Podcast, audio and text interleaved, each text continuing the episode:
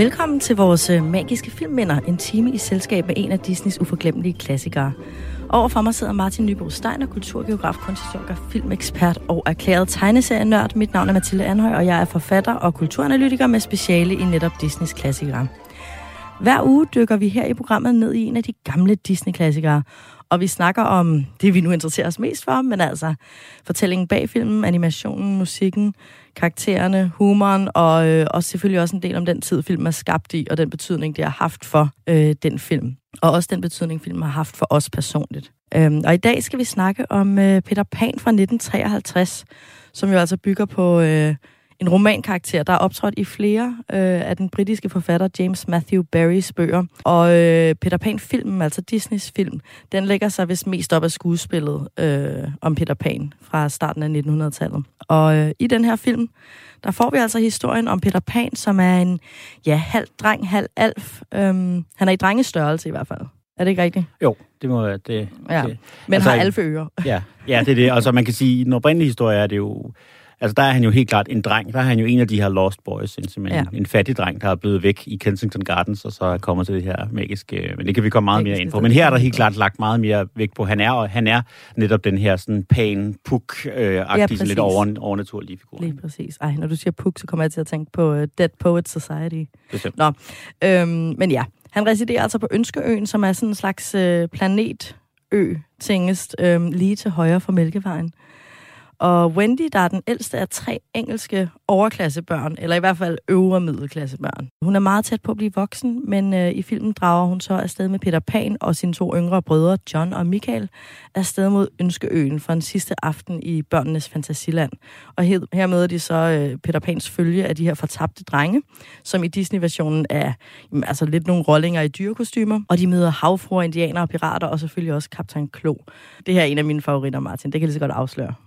Ja, altså jeg, jeg må sige, jeg havde en oplevelse af, da jeg satte mig og så den så forberedte til den her, øh, den her udsendelse, at, øh, at blev gjort bevidst om, hvor lang tid siden det var, jeg havde set selve den her film.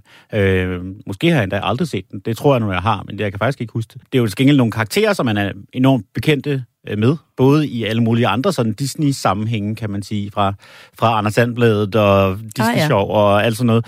Selvfølgelig fra juleshowet, som vi jo altid vender tilbage til, øh, men i øvrigt også bare som de her karakterer i sådan populærkulturen, som vi er blevet... Øh, ja, altså, som selvfølgelig kommer fra bøgerne, men selvfølgelig især også Altså alle, alle, alle senere udgaver af Peter Pan-fortællinger refererer jo tilbage til den her, øh, til den her film, ikke? Og Klokkeblomst har jo fået sin egen spin-off, øh, sit eget spin-off-univers med de her pixies. Ja, øh. ja og altså, der er jo også nogle deciderede sådan, sådan nogle efter-sequels, som Disney selv har lavet jo meget senere, øh, som, som hvis det ikke er værd at bruge sin tid på sådan sønderligt. Men fra min barndom husker jeg jo særligt den her Hook med Robin Williams og Julia Roberts som en voksen oh, Peter, ja. ikke? Som, som i øvrigt altid blev sendt i juledagene. Netop, ikke? Da vi voksede op. Netop, og som jeg husker som en rigtig god film. Det er vist ikke den sådan kritiske konsensus, så det er også til at være nogle år siden, jeg har set den. Men under opstændighed er det nogle karakterer, som jeg er enormt bekendt med. Og der må man bare sige, når den her film, når man sidder og ser den her film, det er måske den Disney-film overhovedet, hvor der er flest klimaks og flest tokrummer Altså, ja. jeg vil sige... Øh, det, er godt, det er godt formuleret, Martin. Det var nok det, jeg sad med følelsen af. Det er ret vildt, og jeg tror, vi kommer ind til at tale om en hel del af begge dele i løbet af den her udsendelse. Ja. Jamen, øhm, lad, os, øh, lad os da flyve afsted til Ønskeøen. Det kræver jo som bekendt ikke andet end lidt alfestøv. Og så selvfølgelig også en eller anden form for Disney-version af positiv psykologi i virkeligheden. Tænk på det bedste i ved. Straks så flyver jeg afsted. Vi kan flyve! I kan flyve! Vi kan flyve! Tænk på det bedste du vil, bare noget du kan lide. Tænk på sommer, tænk på sol, tænk på havens blå viol, på natten stille og fri. Når du lever, så flyver du med. Tænk på det bedste du vil, straks så flyver du afsted. Du skal gå på måneskin, kysse månemandens kind, du vil han er din ven.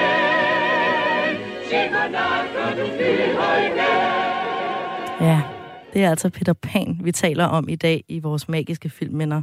Jeg bliver jo helt rørt, når jeg hører den her gamle Peter Pan-sang. Vi skal måske også lige huske at sige, at det her er altså den gamle version, jeg spillede fra her. Ja, jeg er jo rigtig glad for, at det er den, du har med, ikke? fordi det, man sidder jo lidt og savner den, især når man kender den her scene, øh, som jo næsten er indledningsscenen. Vi er 5-10 minutter inde i filmen, da den her ja. scene skal, øh, fra juleshowet, og med de her meget ikoniske stemme, stemmepræstationer her. Øh, og de er jo som så mange andre blevet genindspillet øh, i forbindelse med en VHS eller DVD-udgivelse i 90'erne. Øh, og jeg synes faktisk, at de stemmeskuespillere, man har valgt, det er ikke sådan store, kendte danske stemmeskuespillere den her gang. Der er mange børn, der er mange børneroller, men de er faktisk rigtig gode. Men der er bare et eller andet, altså der er så simpelthen et clash mellem deres meget 90-agtige måde at tale på, og så det her gamle, gamle univers, gamle univers som ja. bogen foregår i, det her sådan før-moderne univers på en eller anden måde. Ikke? Og det, det, er, øh, det er altså ikke det samme, når, når Peter han peger op mod himlen og siger, så flyver vi til den tredje stjerne til højre, lige til højre, uden for Mælkevejen, eller hvad han siger. Ja. Altså, der er altså et eller andet, han skal, han skal, han skal sige Mælkevejen.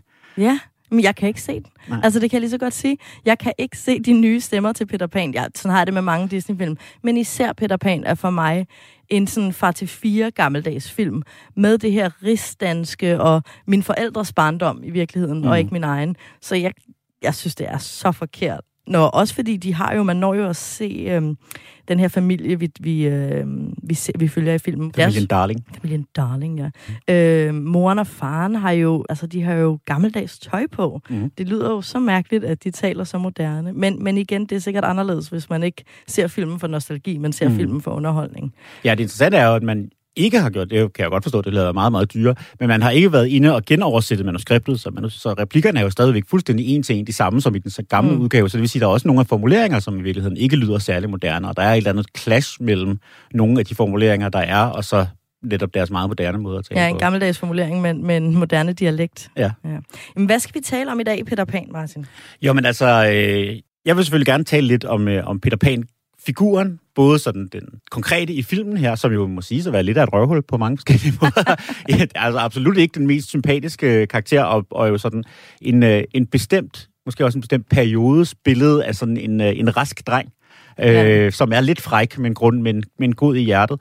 Øh, men jo selvfølgelig også det her, den betydning, som, øh, som Peter Pan som metafor har fået for, øh, for måden at være mand på. Man taler jo om det her det hedder Peter Pans syndrom, om, om unge mænd, der nægter at vokse op. Og man kan sige, den forbindelse, der er mellem Peter Pan-figuren i filmen, og så Peter Pan-ideen i, øh, i vores samfund. Det synes jeg er lidt interessant Ja, fordi man bliver, og det er jo også en af de ting, jeg har på listen over det, jeg gerne vil tale om, det er, mm, at Ønskeøen, og det her med at søge tilflugt på Ønskeøen, er det en god ting eller en dårlig ting? Mm. Det er lidt svært at afkode i virkeligheden, øhm, og det afhænger selvfølgelig også om, hvem man er, og hvor gammel man er måske. Mm, og det måske kan man også her faktisk se sådan en modsætning mellem netop Disney og så den op, øh, eller det oprindelige øh, værk, ja. som jeg godt ved, om jeg ikke har læst, men kun har læst om.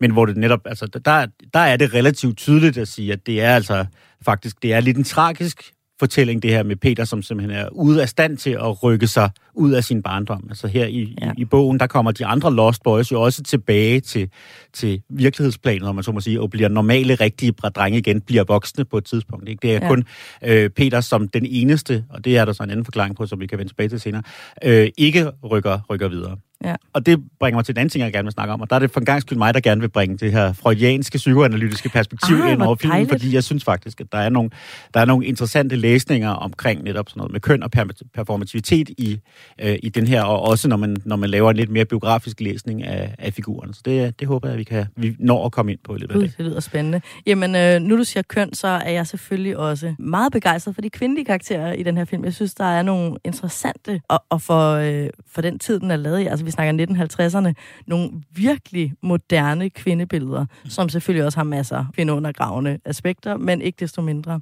Har vi noget, vi skal øh, have styr på, før vi øh, bevæger os videre ind? Jeg har jo en, øh, en sjov lille detalje ja. at dele med både med dig og med jer, der lytter med derude. Øh, og det var ikke noget, jeg vidste i forvejen, det var noget, jeg opdagede, men at Walt Disney simpelthen øh, har spillet Peter Pan i en opsætning, mm. da han var barn, hvor han altså blev, og han fløj rundt på scenen og blev holdt oppe øh, af et ræb selvfølgelig, og ved du, hvem der holdt det ræb? Nej. Hans bror Roy. Ah. er det det mest skønne, symbolske. Ja, ja, ja. Øh, altså, Roy Disney er jo øh, ja, Chief Financial Officer, og, mm. og på alle måder ham, der holdt Disney oppe, Mm.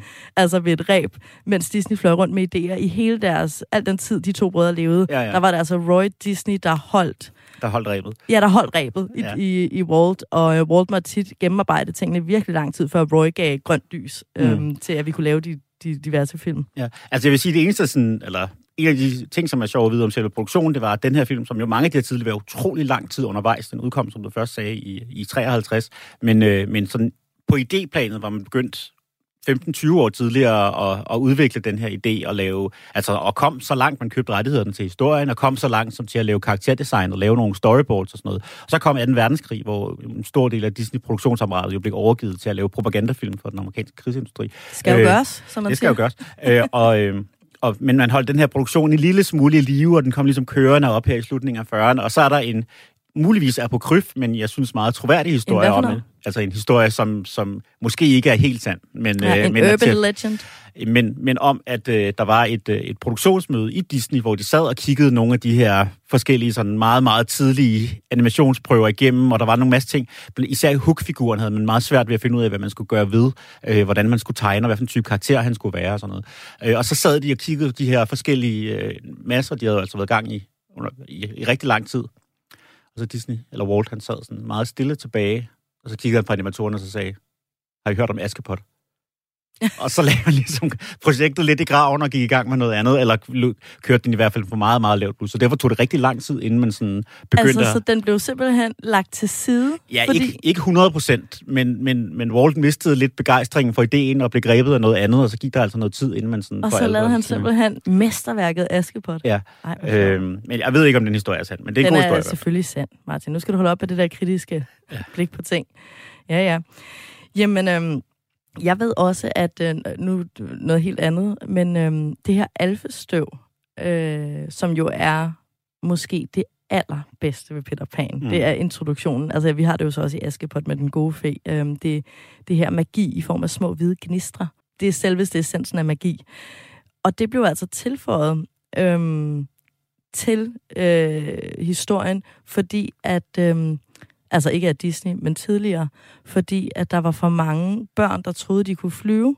Mhm. Altså sådan, og simpelthen kom, øh, kom til skade. Hvis de bare tænkte på det bedste, de ved, så var Ja, det... præcis, så fløj de afsted. det. Så derfor var det, men åh ja, det er rigtigt. Nej, det kan jeg altså ikke. I skal have noget alfestøv, for det kunne de jo ikke få. Men mindre selvfølgelig, at øh, altså, der er jo også en metafor omkring alfestøv og narkotika. Det synes jeg ikke, vi skal ødelægge filmen med at tale om. Nej. Men, øh, men det synes jeg var meget sjovt. Det mindede mig lidt om den unge værters lidelse, hvor man også blev nødt til at, at skrive bogen lidt om, fordi der simpelthen var så mange, der begik selvmord, da de læste om den her karakter, der begik selvmord. Så kom der sådan en selvmordsbølge over Europa. Mm. Og det var nok lidt det samme med Peter Pan, sådan en tidlig jackass. Ah, vi kan flyve. Bang. Ej, En, en børn hop ud fra tingbølge. Ja. Yes, jamen øhm, nu sagde du jo lige før, at øh, Peter Pan, han er jo altså lidt af et røvhul. Ja. Øh, hans karakter er, altså, Altså, han, stort set hans første replik er jo, kvinder snakker for meget. ja, og, og ej, fortæl mig nogle flere historier om mig selv. øhm, og derfor har jeg også, inden vi selv begynder at sådan virkelig udbrede os om vores observationer, så vil jeg gerne lige øh, dele noget med jer, som øh, vi har fået en e-mail fra en lytter, som jeg tilfældigvis er rørende enig med. Øh, Josefine, øh, oprindeligt fra Frederiksberg, øh, nu bosat på Lolland, hun skriver til os om Peter Pan. Øhm, der er super meget gylden komik i Peter Pan.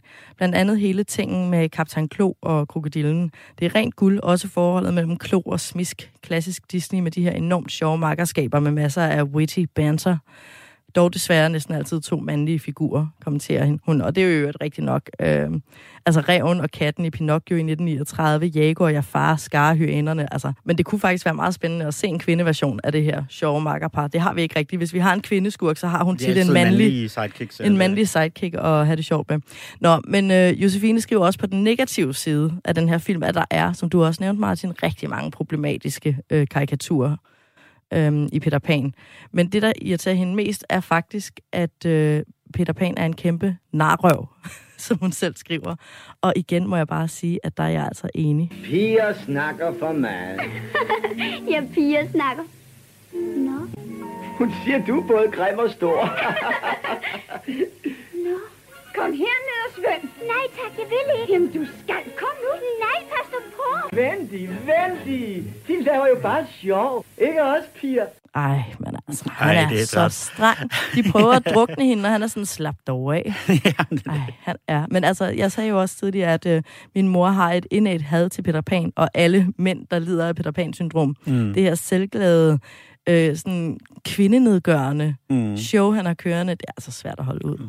Jeg synes, der er også øh, sådan bismagen af sådan lidt, uh, lidt fat-shaming, det her med, at uh, altså, Klokkeblom, som altid siger om Wendy, at hun er bare sådan en stor fed Ja. ko, kalder hun hende ikke vel, men det, men det er ligesom det, der er underforstået, ikke? Så det er. Øhm, og så er der jo også en hel del sådan mom-shaming, der er altså også, det, det vil ikke gøre så godt i dag, men Nej. det her med altså nogle meget bestemte forventninger til, hvad det, hvad, hvad det moderlige er, og netop sådan moderskabet om, på en eller anden måde. Det at indtræde i en moderrolle, som, som det højeste, en, en kvinde kan nå på en eller anden måde. Ikke? Det er jo også noget af det, der er her. Og man kan sige, det er jo helt tilbage i, øh, i stykket, der spillede det sådan set en endnu større rolle. Der blev det gjort tydeligt, det er en lille smule uklart i, øh, i tegnefilmen, der gjorde det, blev det gjort tydeligt, at grunden til, at Peter tager Wendy øh, med til Ønskeøen, er fordi han mener, at hans drenge har brug for en mor.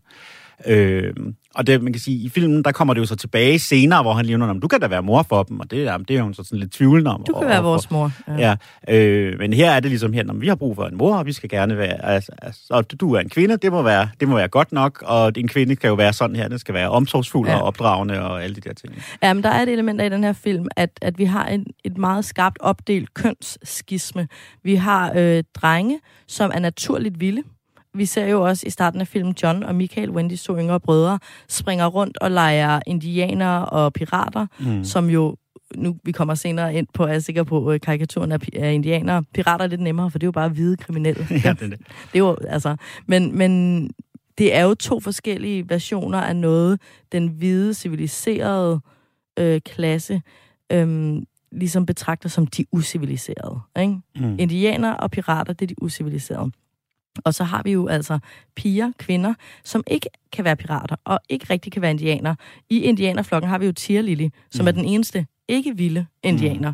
Mm. Øh, meget mere sådan øh, værdig, kontrolleret type, øh, og ikke fuld af vildskab. Og det samme med piraterne. Ikke? Mm. Og så har vi selvfølgelig klokkeblomst og havfruerne, som måske ikke er moderlige, men til gengæld jo heller ikke rigtige kvinder. De er jo mm. fantasidyr. Mm. Og øh, for mig at se, når jeg ser den her film med mine øhm, heks versus prinsessebriller, den, altså øh, populært sagt lyder Madonna-konceptet omkring, at der er to slags kvinder. Når mm. mænd skal fortælle om kvinder i hvert fald, så er der gerne to slags. Der er øh, moren, som, øh, som trøster dem, og så er der luderen, de går i seng med. Mm. Og der har vi jo her Wendy og øh, fru Darling, som, og Nana, hunden, øh, som moderfigurerne, altså de, de uskyldsrene, og Tia Lille i øvrigt også, hører til de uskyldsrene, Mm. øh, jomfruelige kvinder, og øh, klokkeblomst og havfruerne hører til de her sexede kvinder, som jo, de jo, altså klokkeblomst og havfruerne er jo meget lidt påklædt. Ja. Også for, altså især for tiden, men også og frem til i dag, ikke? Jo, jo, og, og netop og tegnet på nogle utrolig seksualiserede måder, ikke? Altså, Meget. Klokkeblom står sådan og understreger sin kurve med sine hænder, og Ja. Altså, Altså, og bliver jo et ked af, at hun har brede hofter. det er det, og også tegnet sådan, i nærmest sådan et, sådan et upskirt shot, altså hvor man sådan Ja. kigger op under hendes kjole og sådan. Altså det er nærmest, altså det er grænsende til det sådan halvpronogram. Der er igen, hvad kaldte du det nu, en apokryf? Ja. at, om at øhm, tegnerne fik at vide, at de skulle gå så langt i at gøre hende sexet, så de bare ikke blev bustet og censureret. Mm. Men ellers skulle de gå så langt. Gå helt til grænsen. Ja, gå helt til grænsen. Men det, der er jo interessant ved det her i, i Disney-universet, det er, at de sexede kvinder er jo klassisk hekse. Mm. Øhm, det er jo de her farlige femme fatale øh, kvinder. Og Klokkeblomst er jo også semi-ond. Og havfruerne prøver at slå Wendy, Disney-prinsessen i godsøjne, prøver at slå hende ihjel, som heksene altid gør. Klokkeblomst prøver, prøver at slå Wendy ihjel. Altså, vi har faktisk det her klassiske med, at de magiske femme fatale kvinder prøver at slå den uskyldsrene, ikke magiske øh, pige ihjel. Mm. Det fede er jo bare her, måske ikke så meget havfruerne, dem kommer man ikke så meget tilbage til, men Klokkeblomst er jo ikke kun ond. Nej, nej. Og endnu federe, Wendy er ikke kun god. Hun bliver også mopset og jaloux, ligesom Klokkeblomst gør. Mm. Og det er derfor, jeg elsker den her film. Vi har simpelthen de der to arketyper med den, den uskyldsrene og den, ja, den lidt mere, øh, den onde, magiske kvinde. Men de er faktisk ikke vildt forskellige. Mm. Jo, de er jo forskellige karakterer, men de har virkelig meget til fælles, og det er ikke blevet gjort til en ond ting at være en jaloux kvinde. Mm. For Klokkeblomst, hun bryder også grædende sammen, fordi Mhm. hun savner Peter Pan. Hun fortryder sine onde gerninger, og Wendy bliver sur og gider ikke have noget med Peter at gøre, og det er jo faktisk måske nogle af de mere mest komplekse Mhm. Disney-karakterer.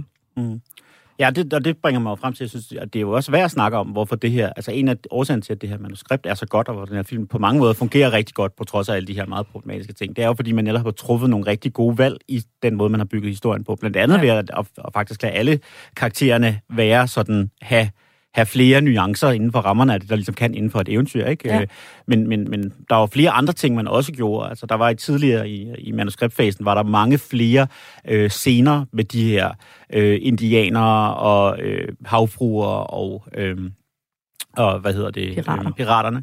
Øh, meget tydeligt inspireret af scenerne med dværgene fra, øh, fra Snevide, hvor der simpelthen er små, små sange eller små vignetter, hvor man ligesom ser mm. den være i deres eget element, og, og hvor øh, Walt og de andre ledere på den her, det her projekt simpelthen var inde og skære igennem og sige, vi, skal, vi bliver nødt til at skære ind til benet af den her historie. Det, det, det bliver for, det bliver for, om, for omfangsrigt, og det bliver sådan for distraherende, hvis der er alt for meget af det her. Og der kan man jo faktisk se allerede øh, her, at, at, at Disney er ved sådan at, at lære at lave de der fuldstændig sådan perfekt konstruerede historier, som vi ser dem blive bedre og bedre til undervejs. Ikke? Altså, de bliver simpelthen mm. bedre til at finde ud af, hvad er det for en historie, vi gerne vil fortælle. Ja, og, Og hvordan samtidig- kan vi tage nogle af de her verdener fra bøgerne og gøre dem til sådan accessories til historien, mm. hvor vi får essensen, men ikke behøver at bruge for meget plads på dem. Lige præcis, og samtidig også have nogle ting, som, hvor vi, der, der er nogle ting i historien, som vi ligesom antyder, øh, men uden at bruge for meget tid på det, fordi det distraherer fra den historie, vi gerne vil fortælle. Og der synes jeg jo for eksempel, at Wendys karakter øh,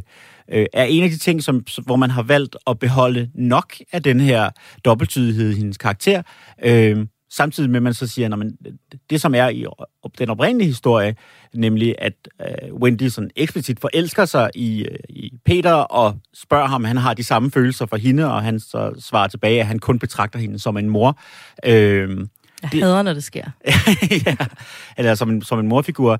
Det er, altså, det bliver antydet i historien, og hvis man mm. kender den, så kan man godt genkende det, men hvis, ikke man, hvis det ikke interesserer en, fordi man er et barn, så er det heller ikke vigtigt. Altså, det, det overskygger ikke fra det, man, det, man Nej, det er kommer til filmen efter. Og, og man får også den der, man ved jo godt, at der ikke er tale om en ægte lykkelig kærlighedshistorie. Peter Pan er jo ikke en, en romantisk forløsende film. Nej. Tværtimod, øh, så er det det der med, at når der er faktisk det er nogle andre ting, man går hjem med, end Mhm. mm. at øh, pigen og drengen får hinanden. Og det er jo også sindssygt fedt. Helt. Øhm, det, jeg også synes er sjovt i forhold til det her, der er, selvfølgelig er der alt muligt problematisk ved, at kvinder nemlig skal være de her civiliserede moderfigurer, der får mænd til at gå fra vildskab til civilisation. Jeg synes, det er lidt sjovt, at i hvert fald for, for 1950'ernes standard, så er mændene i den her film jo meget mere karikerede Mm. end kvinderne. Ja. Altså også det her med, at øh, i starten har vi jo Michael, som er he- helt vild indianer. Mm. Han er ligesom øh, øverst på ucivilise- us- uciviliserethedsstigen.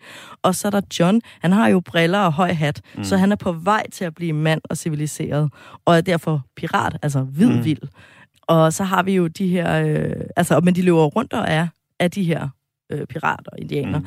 Og faren, typisk er det jo en heks, øh, der er den hysteriske, irrationelle type, altså en kvindefigur. Faren i den her øh, film er jo så hysterisk, Mm. og skal jo netop blive beroliget af kvinderne. Både Wendy og moren er inde og sige, så Geo. Mm. Og sådan ligesom få ham til at falde til ro, ikke? Ja, han siger jo også nærmest til sidst det der, "Jamen, du ved jo godt, at jeg mener aldrig det, jeg siger, eller ikke noget, siger han, Præcis. ikke? Han er bare sådan en hothead, der ikke har nogen ægte autoritet, og det er jo øvrigt, kommer vi til noget andet. Øh, faren, Geo der, han er jo Peter, eller han er jo kaptajn Klo i det Mm. her Ønskeøen-univers.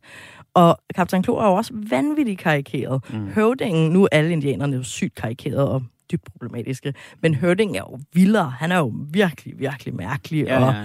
og øh, streng og sådan ikke til at stole på og alt det her. Så ja, der er virkelig nogle øh, voldsomme karikaturer for mænd for en gang skyld, Mm. og det, det nyder mm. jeg jo også at se. Ja. Jeg synes egentlig, det er lidt interessant, at man ikke har valgt at gøre. Fordi jeg kan, det, jeg kan læse mig frem til, det er, at de, langt de fleste teaterudgaver af den her, og helt tilbage til den oprindelige, der lader man næsten altid netop faren og Kaptajn Klo spille af den samme skuespiller. Ja. Netop for at sådan tydeliggøre den her parallel. Det har man jo ikke valgt her. Altså, der kan Nej. man sige, der har man, de ligner, de ligner hinanden Ja, animationen deres, har man jo ikke ændret på. overhovedet ikke. Altså, de var på ingen måde tegnet til at skulle, at skulle sådan fremprovokere den der association hos dem, der, dem, der ser filmen. vel? Jo, men, altså, jeg synes jo, de er tegnet sådan. Jeg synes, at man, jeg kan godt se Geo, altså nu ved jeg godt, at Geo, faren der, har en kæmpe mandevom, mm. mens Kaptajn Klo har en lille fin talje. Men der er noget i det sorte hår og øjnene, mm. Jamen, hvor det- man godt får associationen. Men jeg tror, du har ret i, at som barn vil man ikke tænke det. Det er noget, jeg også tænker som Mm. voksen, når jeg ser det. Mm.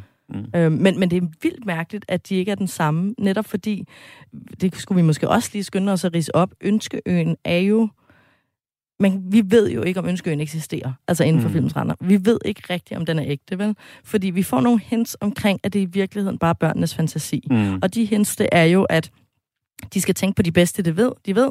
Og øh, det ved vi så ikke fra den danske, men øh, Wendy siger jo, at hun tænker på en mermaid lagoon i den Mhm. engelske. Og John og Michael siger indianerne og piraterne. Og puff, så flyver de afsted og møder, you guessed it, Mm. en havfru lagoon, øh, pirater og indianere, fordi de selv har drømt det op, ikke? Det er deres egen fantasi. Og i børnenes fantasi er faren naturligvis skurken, fordi han har lige råbt og skrejet og er gået sin vej. Mm. Ikke?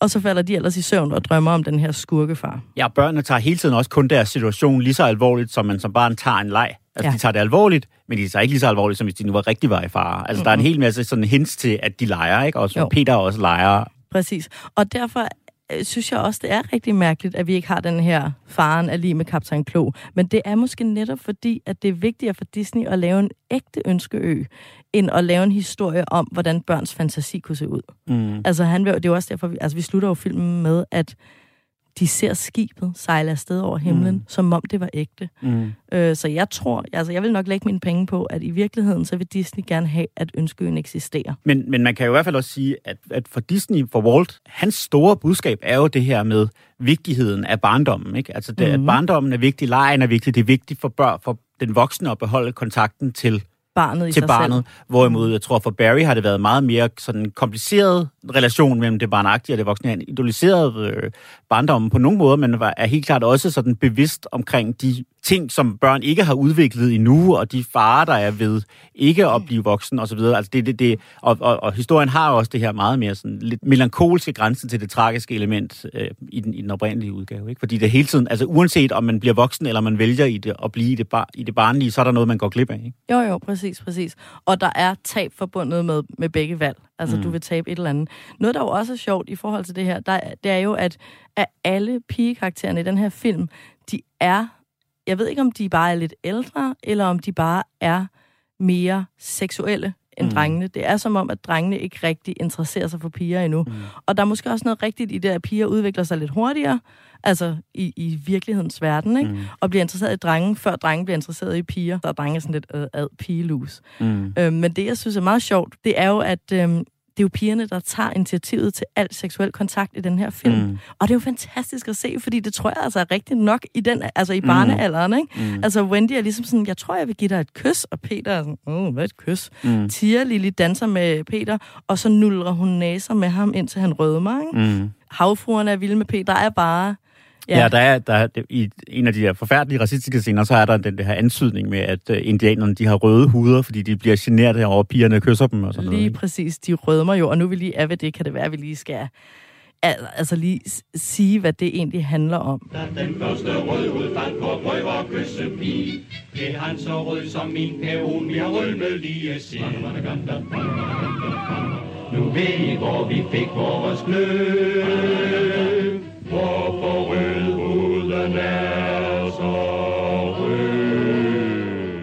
det er altså ikke rigtig godt. Punkt det er nummer det. et. At hvide mennesker fortæller en historie, hvor de lader som om, at de indianere, altså fordi både manuskriptet og skuespillet er jo ikke lavet, altså det er jo lavet af Mm. hvide mennesker, hvor de synger om, hvorfor de selv er så røde, selvom det ikke er dem. Altså den der repræsentationsafstand, mm. altså mellem, der er jo ingen indianer med i det her, eller, eller Nej, nej, nej. hvad hedder det, Native Americans, der er ikke nogen med, og at de så derudover, altså udover at de tager historien, at de så har tegnet dem knaldrøde, det, det er så karikeret, ikke? Ja. Og at de så siger, at rødmen handler om en skam, en Mm. flovhed, Mm. altså et svaghedstegn. Altså, der er så mange, der er så mange sådan, niveauer af racisme her, som på ingen måde har været øh, en bevidst ting Mm. for dem, der laver det her. Fordi på det her tidspunkt, der er det jo bare Nå ja, hvide mænd fortæller historier til hvide mænd om det, de oplever ude i verden. Om det Mm. så er indianer eller pirater. Altså, der er sådan et eller andet meget øhm, naivt Mm. over den her repræsentation, Mm. som vi bare må indrømme, det hører den tid til. Det, Ja. Men, men, men som moderne ser, der er man sådan, what the hell Ja. er det, I laver? ja. Senere i Pocahontas prøver man jo at skabe et billede af indianere som et, et værdigt folkefærd, der i virkeligheden havde ret. Øhm, men samtidig er det også bare stadigvæk hvide mennesker, der fortæller bare nu et positivt billede Mm. af de her indianere, ikke? der jo bare er lidt akavet. Men jeg synes, i forhold til det her med, øh, med det, du nævnte før, altså, og det er ikke fordi, at, at, at vi kan, jeg synes, vi skal vende mere tilbage til den her diskussion om, hvad det, hvad det gør ved filmen, at der er alle de her scener, som, som man virkelig må sidde og, og, og sådan, Sved i de hænderne. kan svede med svedige håndflader, når man ser nu. Men, men for lige at gøre, gøre det færdigt, det her med, med det øh, med den kvindelige seksualitet og den mandlige seksualitet, Ja. så synes jeg jo også, det var her, det, det her, det måske kunne være relevant lige at tale lidt om sådan den lidt mere biografiske læsning af, af i hvert fald af originalteksten. Ja. Øhm, hvor Barry jo efter alt at dømme var det, man i dag ville betragte som aseksuel. Øhm, Altså forfatteren... forfatteren til den oprindelige øh, skuespil ja. og, øh, og roman. Øhm, Hvorfor siger du aseksuel? Eller Jamen, hvad? altså, det var jo et begreb, som, som ligesom eksisterede på det tidspunkt, og nu er blevet taget op igen som sådan en, en selvidentifikation, men som måske i, øh, i, i mellemliggende periode har haft sådan en lidt, øh, øh, lidt uklar betydning. Men det er her, hvor vi siger, når man, altså, hvor, havde han overhovedet et seksuelt begær, Barry, og hvor var det i, i, øh, i givet fald rettet? Altså, vi ved, at der er efterladt nogle sådan meget øh, romantisk længselsfulde breve, skrevet øh, blandt andet og især til Robert Louis Stevenson, forfatteren til Skatteøen og, øh, og sådan Ja, det noget. er rigtigt. Det er jo også derfor, der er nogle overlap i figurerne. Ja, øh, han var jo gift, Barry, men i et øh, efter sine øh, ufyldbyrdet og i hvert fald barnløst øh, ægteskab.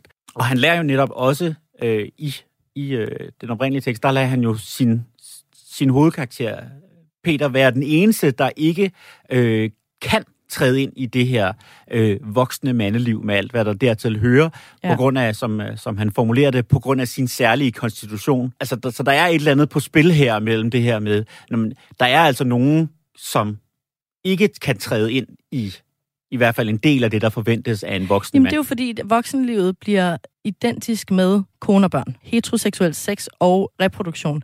Det er det at være voksen. Mm. Og hvis du ikke vil det, eller mm. Kan det, jamen så vil du være barn for evigt. Mm. Og derfor er der jo også, det passer jo så med den biografiske læsning, at der er blevet talt en del om Peter Pan og Kaptajn Klo som det her homoseksuelle Mm. øhm, forhold, fordi de ikke interesserer sig for alle de kvinder, de er omgivet af. Mm. De interesserer sig kun for hinanden. Mm. Og derudover, så er der også noget omkring, at Kaptajn Klo er blevet på en eller anden måde designet som en slags, altså en sådan Jamen, han er sådan en dandy, ikke? Han Ja, er, præcis. Han er en dandy. Han har det her øh, lyserøde og røde, og en lyserød fjer og guldsmykker. Altså, han er sådan, og en fjerbro, ikke? altså en Mm. lille fjerbro. Der er sådan en masse sådan, teaterverdens utrærethed ved hans udseende, som er sådan en, et tidligt billede på homoseksualitet, som, altså som det, det er blevet fremtidigt i film, ikke? mm.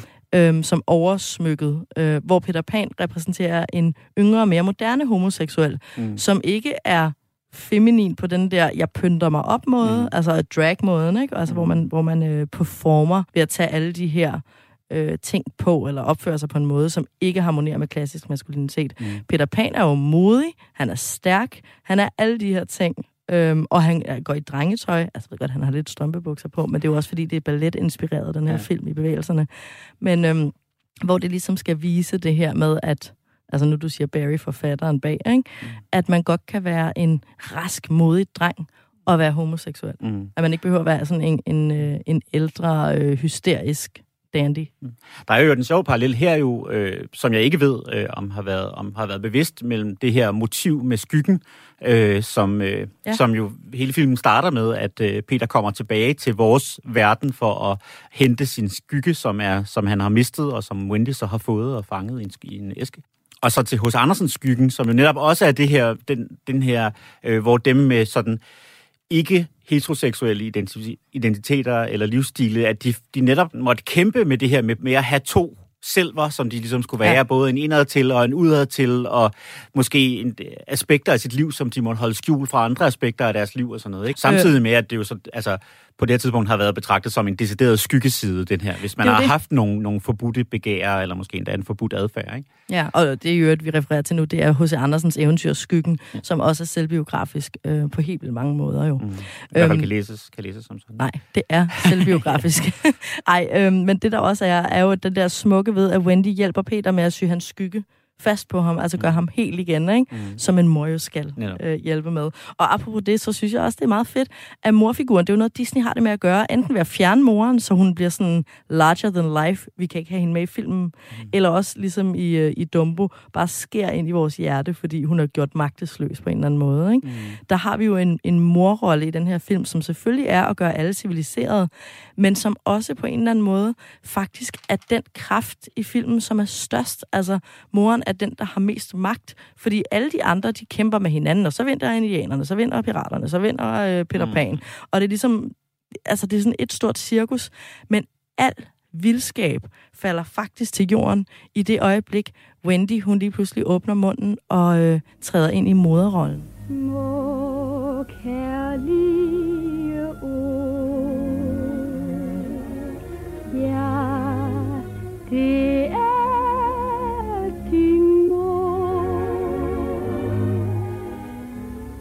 hvis en hånd bliver venlig rakt frem Trøster dig blidt Henter dig hjem Selv når Ja, det er altså smukt. Ja, det er det. Og nu vi nævnte stemmerne i starten, så kan man jo sige, det er jo især i sangene, jeg synes, det også kommer Ja. det, det her clash mellem sådan den meget tidstypiske musik og så den lidt for moderne stemmer, de, de, de fungerer altså ikke. Der fungerer det simpelthen meget bedre med den her stemme. Det er så smukt, den her gammeldags stemme. Men ja, altså det øjeblik, Wendy sætter sig ned og synger om, hvad en mor er, så vasker alle, alle øh, de der Peter Pans fortabte drenge, dyreunger, de så deres dyretøj lidt af og vasker indianermaling af. Piraterne begynder at græde og sådan mm. længes efter deres mor, som de har tatoveret, har nogle tatoveringer af og sådan noget. Altså det er bare den her kraft, der bare bølger ud næsten som en atombombe ud over landskabet og fjerner mm. al vildskab, al interesse for hanekamp med andre drenge Mm.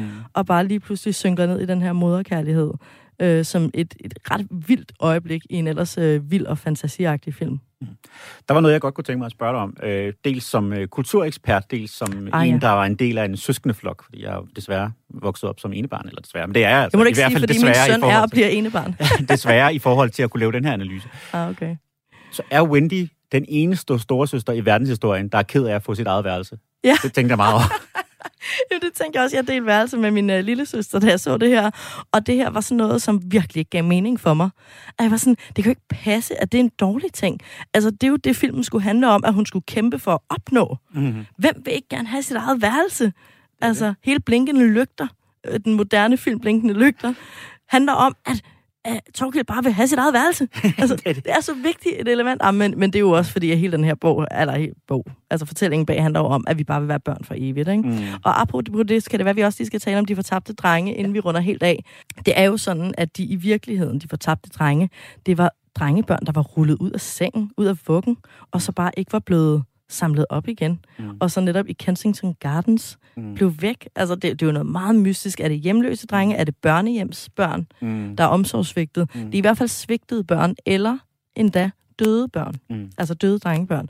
Og grunden til, fordi det undersøgte jeg lige, at der ikke er nogen piger blandt de fortabte drenge, det er fordi piger ikke er dumme nok til at trille ud af vuggen. Det stod der. De er ikke dumme nok. Men man må også bare sige, det har også noget at gøre med, at piger ikke er vilde nok. Ikke? Mm.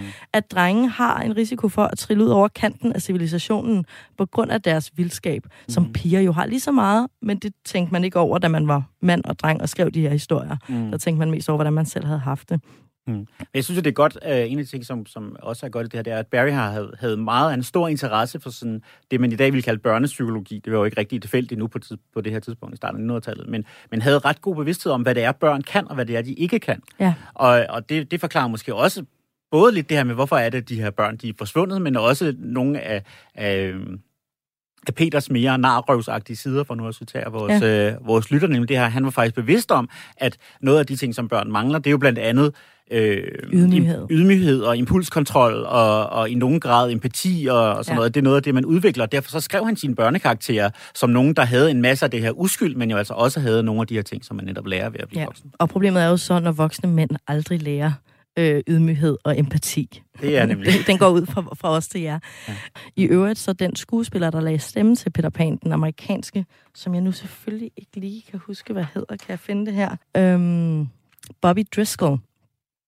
Han, øh, han blev meget barnestjernetypisk, afhængig af, af alkohol og, og hvis nok også øh, narkotika. Han blev i hvert fald en del af Andy Warhols Factory og døde som 31-årig. Fuldstændig drengen, der aldrig blev voksen. Ja. Har du øh, mere, vi skal nå ind på? Altså, hvis vi har tid, kunne det måske være meget sjovt bare lige... ikke. Det har vi ikke. Og meget, meget kort at tale om, øh, om, om skurken, om Kaptajn Klo. I virkeligheden har han jo en relativt kompliceret baghistorie, det her med, at han, at han er fuldstændig besat af Peter Pan, fordi Peter Pan har besejret ham og hugget hans hånd af. Ja. Og så har han foræret den til den her krokodille, som i øvrigt også har spist et vækkeur, som tigger. Og derfor har han hele tiden lyden af den her tikken bag sig, som driver ham til vanvid. The og sådan noget. TikTok Croc. Ja, lige præcis. Altså, øh, som i dag ville være en, en meget kort video om grimme sandaler. Men, øh, den kan I tænke lidt over det derhjemme. Øh, Jeg skulle lige tænke lidt over den selv.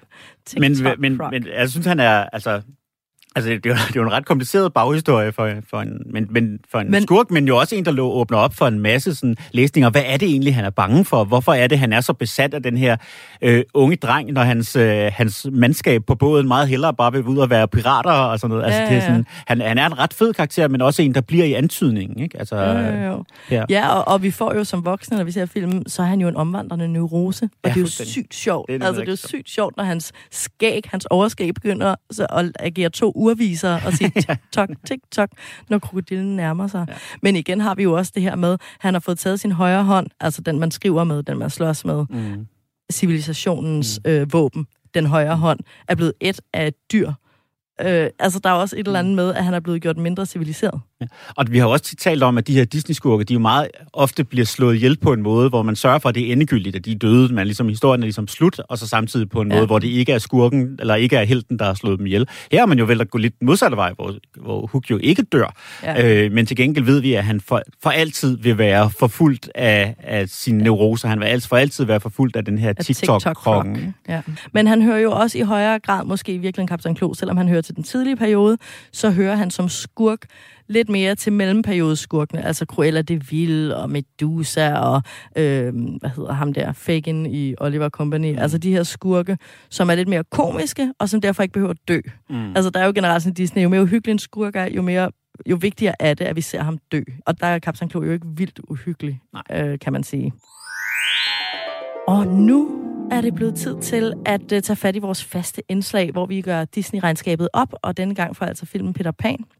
Vi skal udnævne vores klimaks. Der er virkelig mange altså klimaks af den her film mm. i forhold til, hvor at Disney-magien fuldstændig ja. vælter ind over en. Men der er også nogle tokrummer, altså hvor vi ja. moderne ser bare sådan, nej, nej, nej, nej, nej, hvad i alverden er det?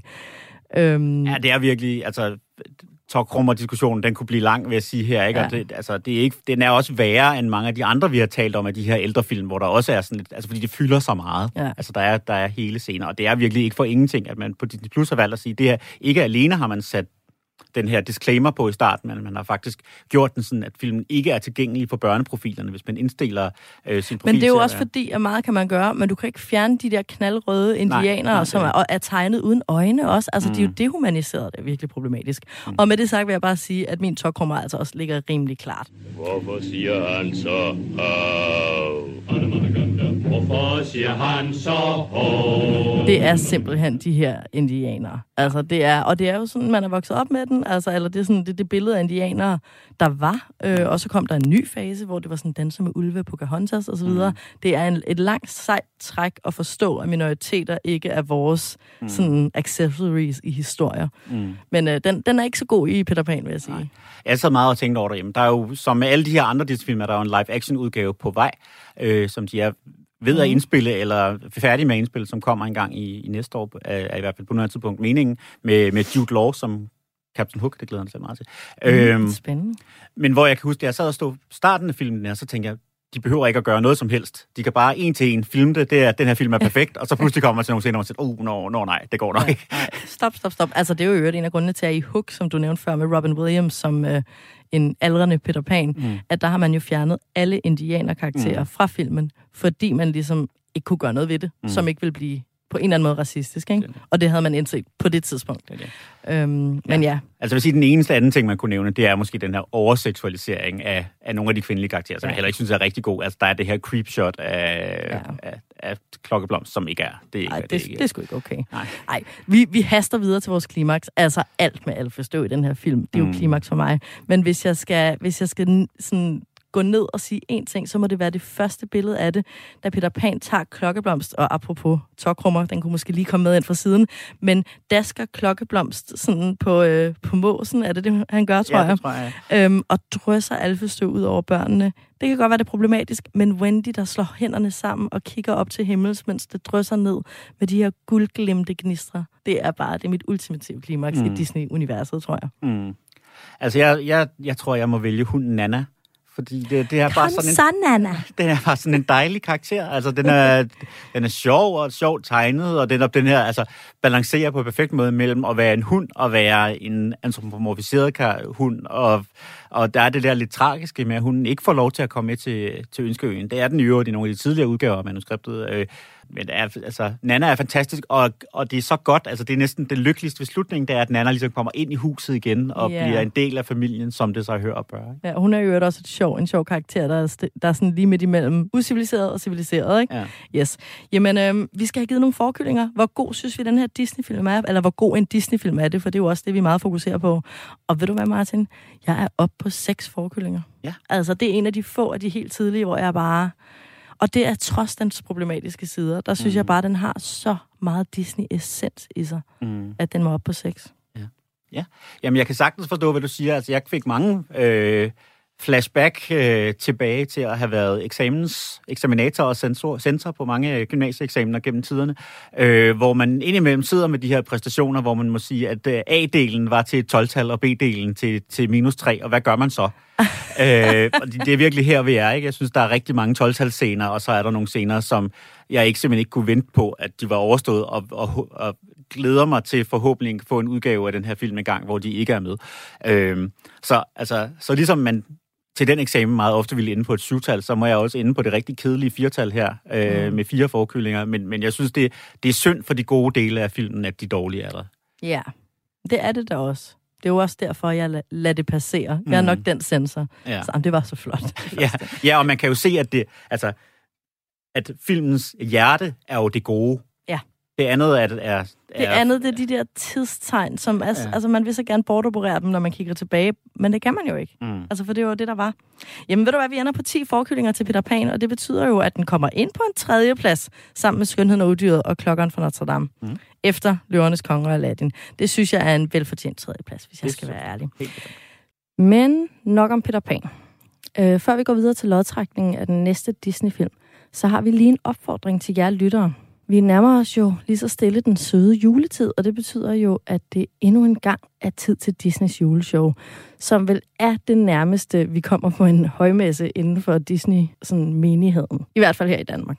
Nogle går i kirke juleaften, og andre tænder for DR1 den 24. december kl. 16 hvert år. Og derfor laver vi selvfølgelig også en øh, helt særlig julespecial udsendelse, dedikeret udelukkende til Disneys juleshow. Og i den forbindelse vil vi rigtig gerne høre fra jer. Hvad har I af mere eller mindre faste traditioner eller ritualer omkring den her særlige højtid, som Disneys juleshow jo er? Står den på gløk, eller konfekt, eller nødder, eller noget andet juleknas? Ser I det alene eller sammen med andre? Og respekterer resten af familien højtidligheden omkring Disneys juleshow? Og hvad gør I for at sikre ro omkring fjernsynet på det her hellige tidspunkt? Det vil vi rigtig gerne høre om.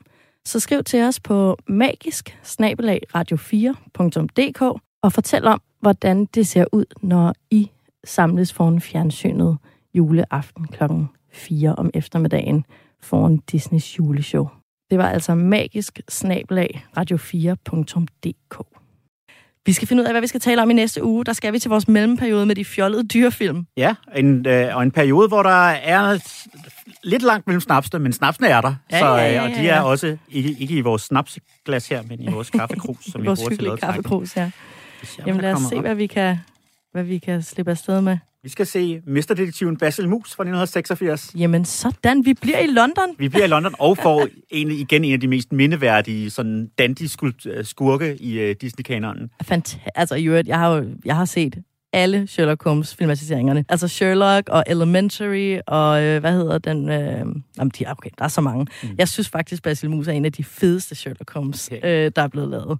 Det vil jeg gerne sige. Ja. Ej, men var det fedt. Vi glæder os til at snakke videre øh, om, øh, om London i næste uge, og vi håber selvfølgelig, at I alle sammen vil lytte med. Øh, men indtil da, så øh, vil vi bare ønske jer en rigtig god uge ude i virkelighedens verden. Det kommer vi jo nok ikke udenom. Må I, øh, må I møde den med samme munterhed og gå på mod som børnene på, på Ønskeøen.